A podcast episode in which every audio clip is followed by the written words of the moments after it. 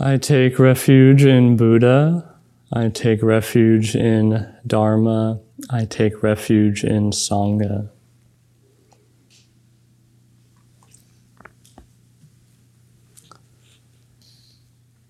Good morning, everyone, and a special hello to all of you on the internet. It seems to me that you are practicing stealthily or secretly, and there's something very pure about that. So please, none of you, do not underestimate the power or the influence of your practice. Sometimes I'm slightly bothered by the word practice. But another way to express the term practice is your presence or your tender heart of beautiful and noble vows.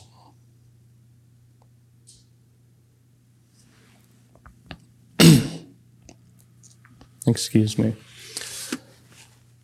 I want to start by sharing a piece of Shodo Harada Roshi's calligraphy, along with the accompanying mini Dharma talk.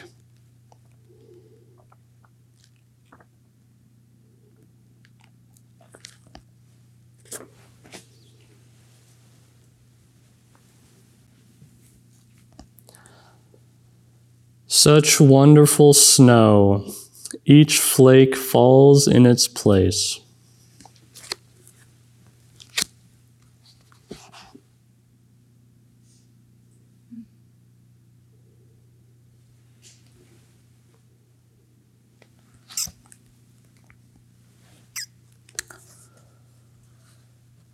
These famous words are from Layman Pang. Although not ordained, Pang was very advanced at raising the Bodhidharma. His wife and two children also understood Zen deeply and lived an enviable family life of advanced Dharma exchanges. But Pang was seldom at the house. Instead, he trained for many years with Master Yakusan Igen. When Pang left that way of training, Master Yakusan sent 10 monks to see him off. As they said their goodbyes, snow came dancing from the sky. Pang said, "Such wonderful snow, each flake falls in its place." This was his departing offering, a great feast that will fill you eternally with the truth of Buddhism, exactly as it is right here, right now. One who has manifested the root source of Mu will know what an excellent offering this was and will respond with gratitude. But one of the monks asked Pang, "So where do they fall?" Pang responded by slapping the monk across the face as if to say, "Where else is it going to fall?" With that, Pang left. He had offered a great feast, and no one had been able to partake of it. Who really sees those snowflakes that fall one after the next? What is the snow's truth as it covers the mountains, the houses, the forests in one layer of white? If we don't experience the root source of Mu directly, we'll only know the surface layer by way of mental explanations. I hope everyone will feast on this phrase and use it to deepen their practice.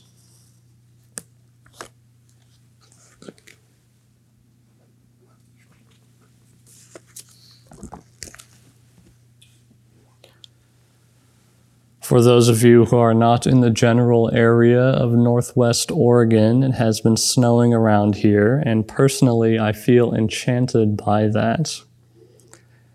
There's something just sheer about the layer of white and the quiet stillness of this mysterious... I didn't quite have the words, but I wrote bizarre, this bizarre world. Each flake falls in its place.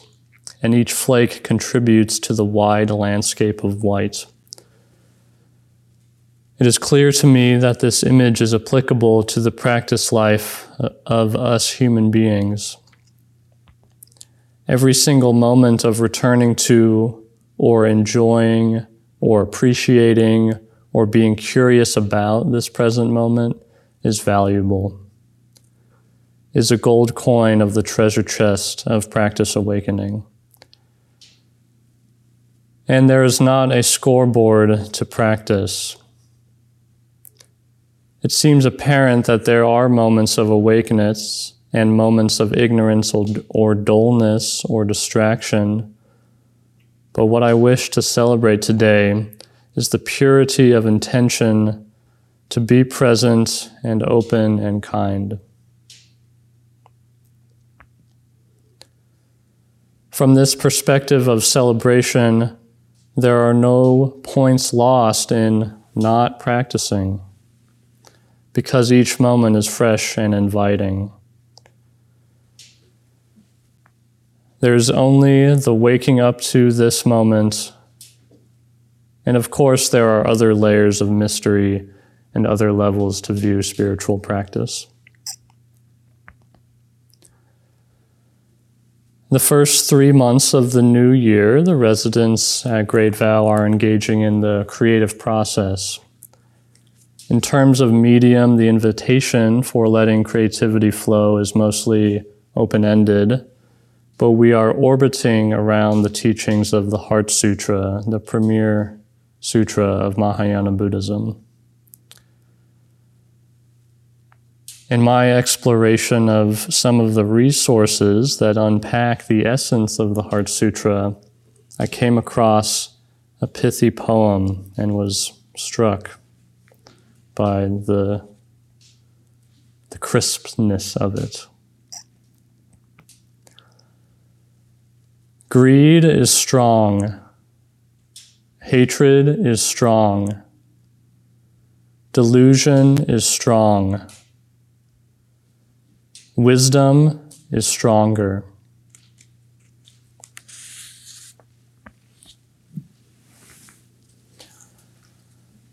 As I more and more acknowledge my greed and my hatred and my delusion and my wisdom, the more I feel encouraged and optimistic that wisdom may shine.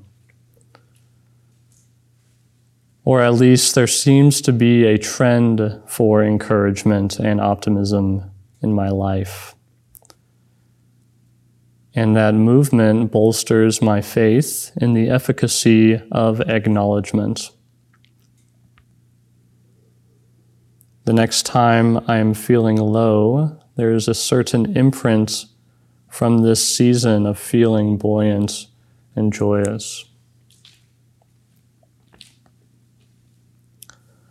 That if I am present with negativity, if I embrace negativity, if I look at it kindly, then I practice the boundlessness and flow that teachings like the Heart Sutra point to. So much of practice is about remembering to remember. This principle of remembering is one of the great functions of a monastery. We enter this room and there's a gravity to the atmosphere.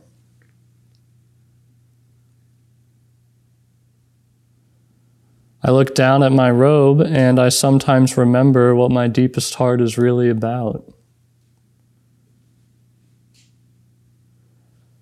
Several times a day, we loudly invoke all Buddhas throughout space and time.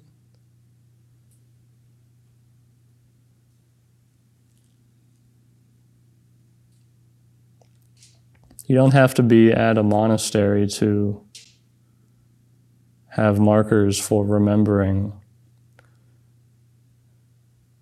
Engagement in Sangha, in supportive spiritual friends, makes remembering easier.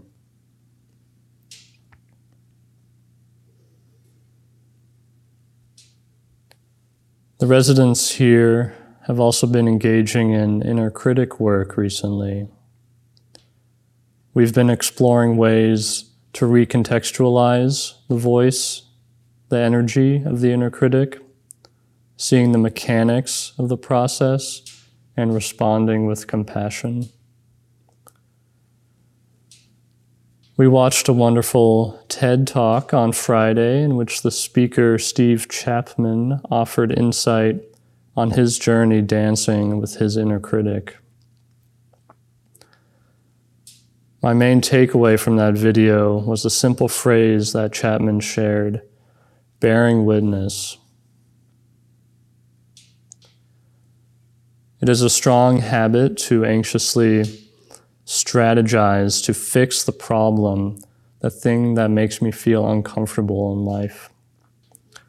Yet the simple medicine of bearing witness washes away the crusty views and thought structures that make me feel small. It is okay for you to be feeling how you are feeling right now. Do you trust that?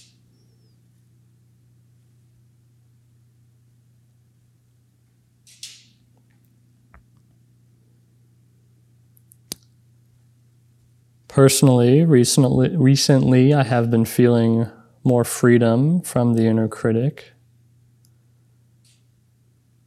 In my view, there has been some kind of grace in the alchemy of this freedom, some mysterious ingredient. And I also attribute this easiness to bearing witness. In bearing witness, I take up more of a position of a parent, gazing upon the child that this present moment has birthed. I endeavor to fully accept this child, not only because I have to, but because I just do, because I trust.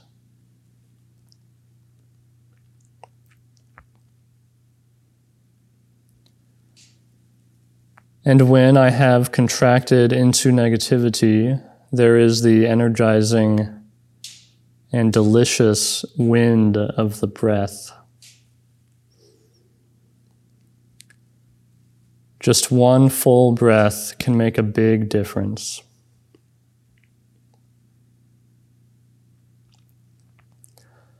There's also, oh, I actually want to be kind right now.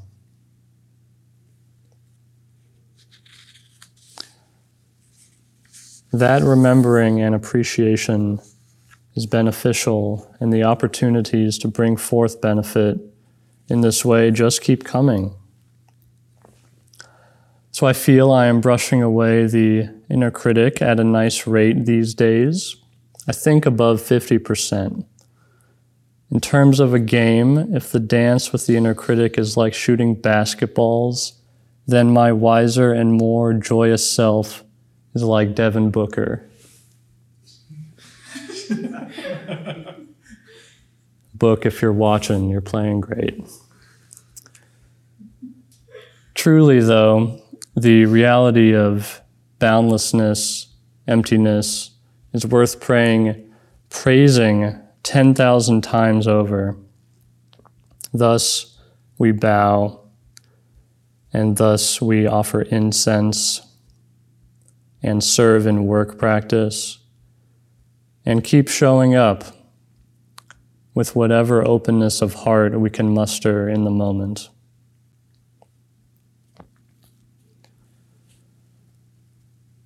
In bearing witness to the dukkha of the inner critic, I am able to forgive myself for not being magnificently wise and majestically compassionate.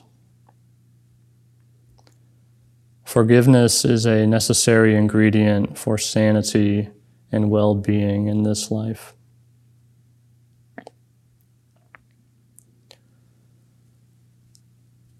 This kind of self-forgiveness is about clearly seeing the truth of causation. So many conditions create what's happening in the present. As I look at my life and history in a more grounded way, I widen my sensitivity toward all of the contributing factors of this current unfolding. And as I observe and more deeply listen to other people, I become more sensitive to their struggles and joys. Or at least I make the effort to imagine their joys, struggles, and richness of feeling. Oh, of course they expressed frustration in that moment. Of course, this is coming out. It's human. And I want to kindly embrace all of the human elements, just like Kuan Yin Bodhisattva.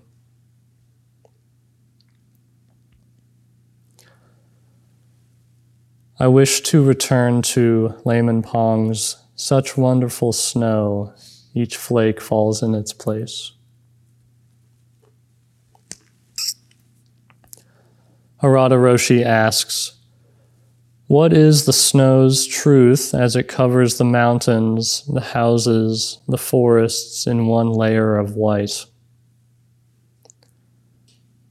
Harada Roshi cautions against only swimming in the surface layer of mental explanations, but let me share some contemplations on snow.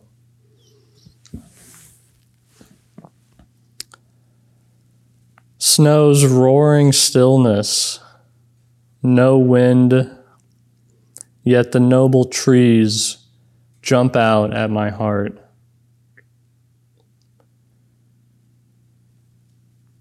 The snow invites us in a simple way. Look at the world. Look at the world.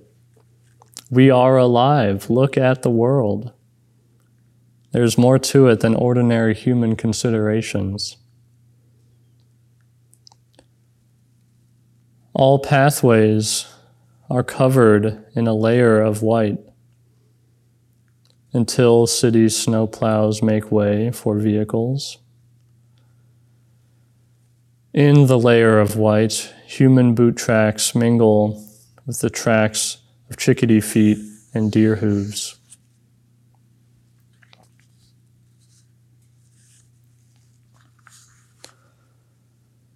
Another invitation of the snow is, enjoy this life. Some of us here went sledding the other day, and that was so much fun. It was just fun. I ask myself, do I value fun in this life? Another way to ask this is, how much do I value an open heart?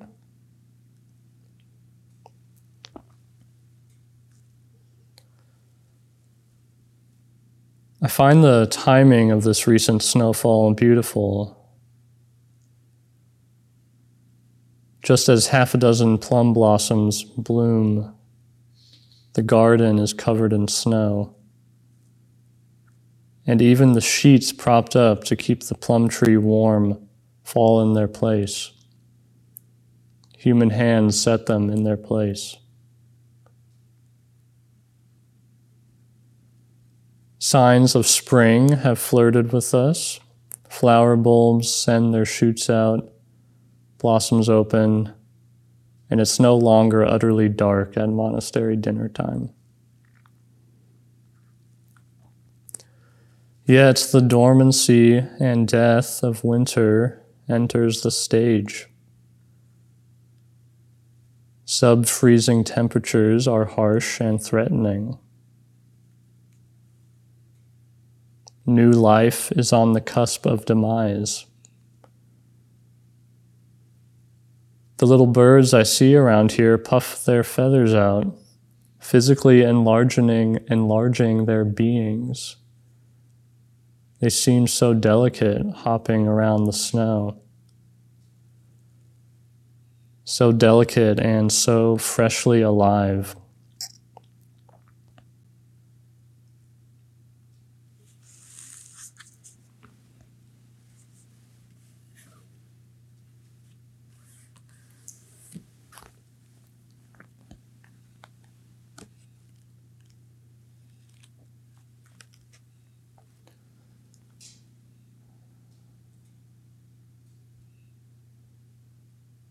These birds let their bodies change with the seasons, and we do that too, or at least I'm seeing into how I practice that or how I want to practice that.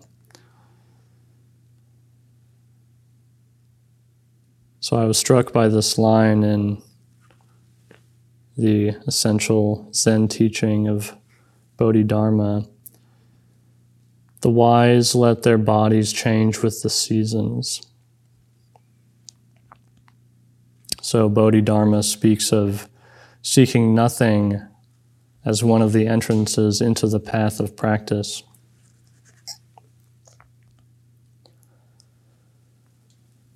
Seeking nothing. People of this world are deluded. They're always longing for something, always, in a word, seeking. But the wise wake up. They choose reason over custom. They fix their minds on the sublime and let their bodies change with the seasons. All phenomena are empty. They contain nothing worth desiring. Gosh, that line makes me feel not great inside. I do desire phenomena.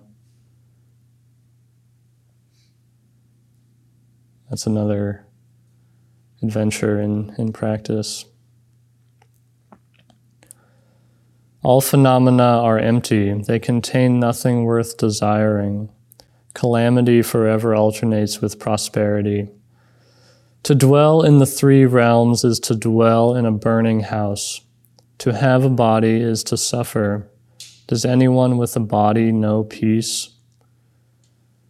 Those who understand this detach themselves from all that exists and stop imagining or seeking anything. The sutras say, to seek is to suffer. To seek nothing is bliss. When you seek nothing, you're on the path.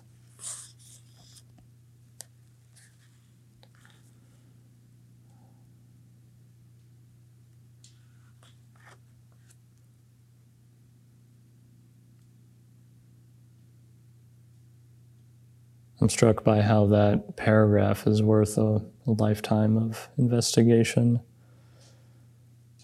But I don't want to focus too much on that, but it's worth being challenged by. So, the wise let their bodies change with the seasons. I was most impressed by that line. Now I'm cold. Now I'm tired. Now I feel hopelessness. Now I feel a certain tender feeling that doesn't correspond to any words I know. Now it's time for the snow to melt, and we are not quite arriving at any season. Not quite arriving at any solid ground, just swimming along. Swimming along is not insignificant. With the correct view, this letting things be, this swimming along, is nirvana. Thich Nhat Hanh says,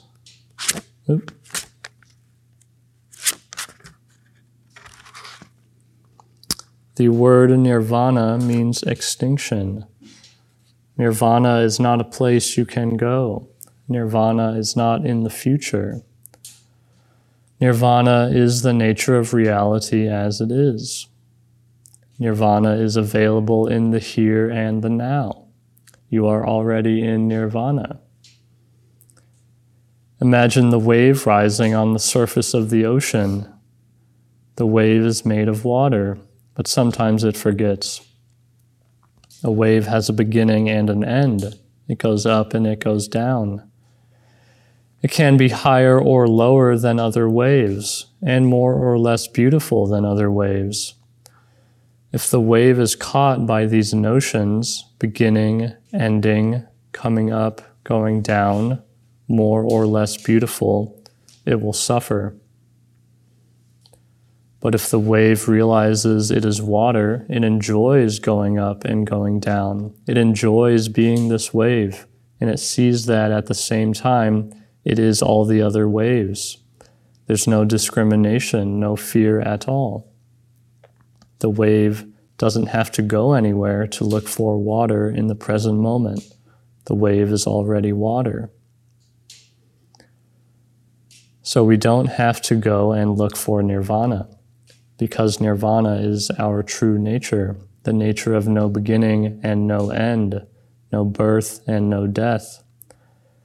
And like the wave, if we are able to touch our true nature, then we transcend all fear, all anger, all despair, because our suffering is born from these notions, birth and death, being and non-being, coming and going, same and different.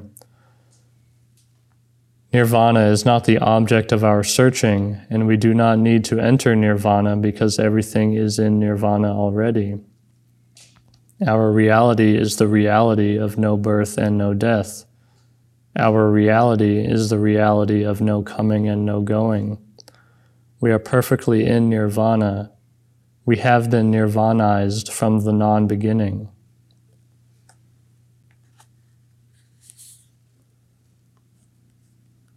There's a part of me that hesitates reading something like that. The inner critic says, "Oh, you don't really know that." But that's why we practice. It's like putting on a piece of clothing. I haven't been to a clothing store in a while, but you try something on and see how it fits. And we try on this teaching of we have been nirvanized from the non-beginning, and it's right here. And see how that affects your life.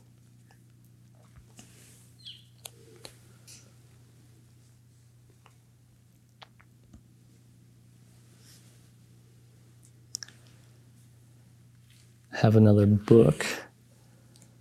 At Wednesday's breakfast, Kenyo shared a couple of Dharma poems by the late teacher Kosho Uchiyama Roshi, and I want to share a few more.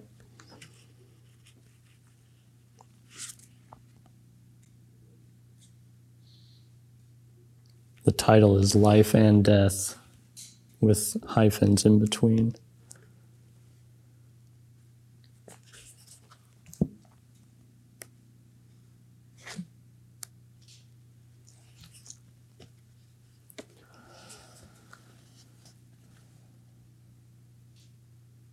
This is called My Prayer.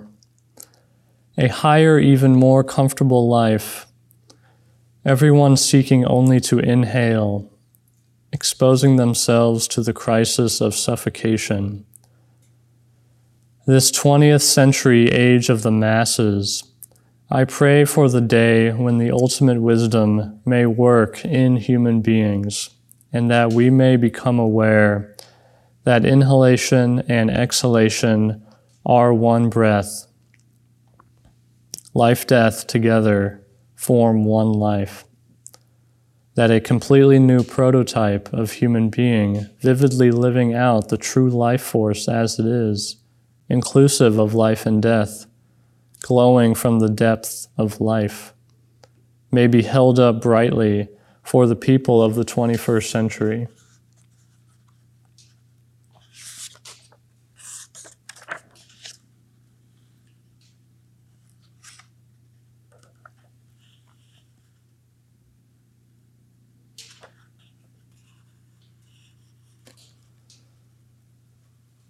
Water isn't formed being ladled into a bucket.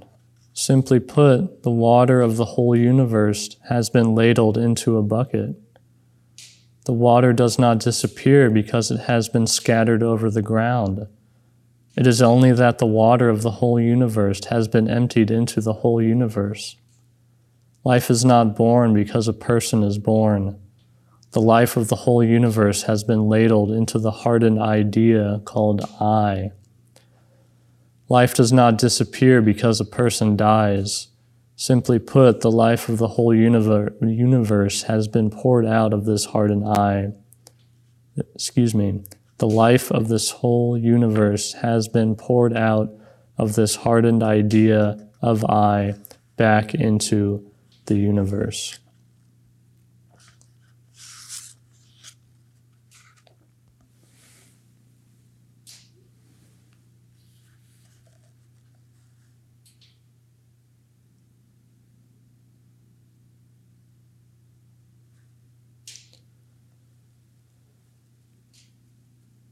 In Gosho, two are one, and even that one becomes hidden. The form of reality, of thought released, all heaven and earth, the profundity of reality. I should have shown you the accompanying pictures, but here's the little picture with that poem.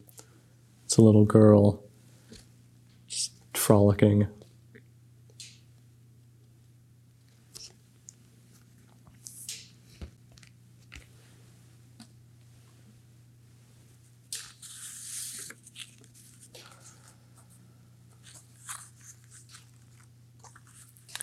As I stepped into the preparation of this talk, I was impressed by how rich and numerous the Dharma offerings in book form are. I steadily gathered 8, 9, 10 books, and each has such treasure to offer. The gathering bit seemed a little silly for a moment, and greed was in play a little, but wisdom is stronger. I feel a wholeness, a satisfaction, and I think that satisfaction has arisen because once someone has a taste of the truth, that liberation is possible. And there is an intuition that completeness is not far away at all, then sharing that understanding is natural and really quite good. So people publish books, passionately wishing to convey the wonder of this present moment, this conveying of the profundity of life is fundamentally what I wish to get at today. So please share whatever you are passionate about. Please relax the thinking mind a little bit as your day unfolds. Please enjoy being a wave going up and going down. Please feast on the teaching that every snowflake falls in its own place. And please appreciate your precious life. Thank you.